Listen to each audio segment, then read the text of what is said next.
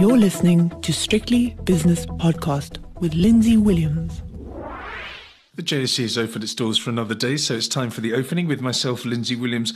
Good morning. Looking at the Stock Exchange News Service, following the company's recent trading update, Northam Platinum has come out with its results. Share price not doing very much. It's down one and a third percent, but that's more to do with commodities than it is the results themselves. So, in the absence of any other news, let's go straight to the spot prices and start with the currencies.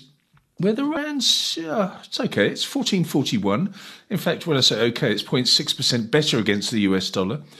British pound against the rand is 1894. Euro rand is 1608, and the euro dollar is 11160, which is another weak day for the US dollar and gain for the euro to the tune of 0.6%. Last night in the United States of America, the Dow Jones was down 0.2%, the S&P down two-thirds of a percent, and the Nasdaq was down 1.2%. And again, it's the switching between value and growth. Yesterday, it was the growth stocks that were doing well via the Nasdaq, and today, or rather last night, it was completely the opposite.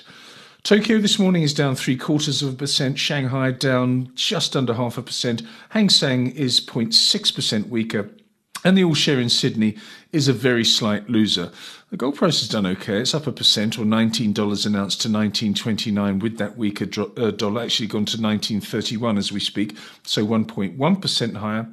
Platinum up 26 to 990 on the nail, and palladium is uh, up just $3 to 2,256. The oil price, I know I say it every morning, but it's all over the place.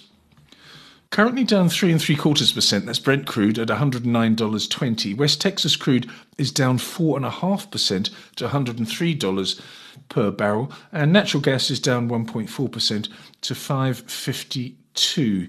The US 10-year Treasury bond it's really on a slide now, with the yields on a slide, the bond market uh, going up, because obviously there's a opposite relationship between them. Yield goes up, bonds come down.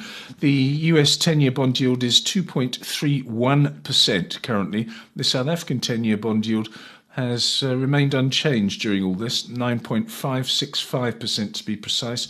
And Bitcoin yeah, it's hovering around that 47,000 level. Doesn't want to go up, doesn't want to go down. Seems like a bit of a level to me. 47,092, down two thirds of a percent. And if you have a look at the S&P futures, looking forward to this afternoon, well, they're doing quite nicely. They're up a third of a percent to 4,610. Let's go now to the early movers on the JSE Securities Exchange.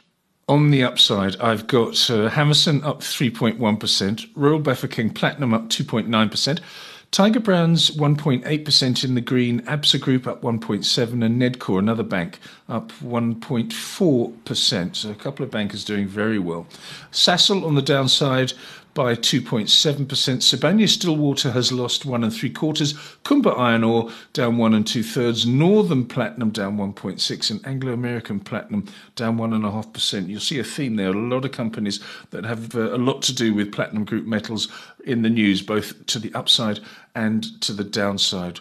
Let's have a look now at the indices, the major indices, after around about 25 minutes of trading. Okay, I've got the resources index down 0.7%. Industrial shares have gained 0.3. Financial shares are up 0.7. They're the best performers. The all share itself, both of them, the all share overall is 75,467, which is just a few bips higher. And the top 40 index exactly the same, 0.06% to the upside to 68,572. I'm going to be joined by Joanne Bainham from Sterling Private Wealth around about lunchtime, so please have a listen to that once it's up. Should be around about 1.30. And then after that, the double-header Dream Team edition of the 5 o'clock shadow with David Shapiro and Nick Kunzer. Please join me for both of those. The views and opinions expressed in these podcasts are those of Lindsay Williams and various contributors and do not reflect the policy, position, or opinion of any other agency, organisation, employer, or company associated with strictlybusinesspodcast.com. Assumptions made on the analyses are not reflective of the position of any other entity other than the speaker or the author. And since we are critically thinking human beings, these views are always subject to change, revision, and rethinking at any time. Please do not hold us to them in perpetuity.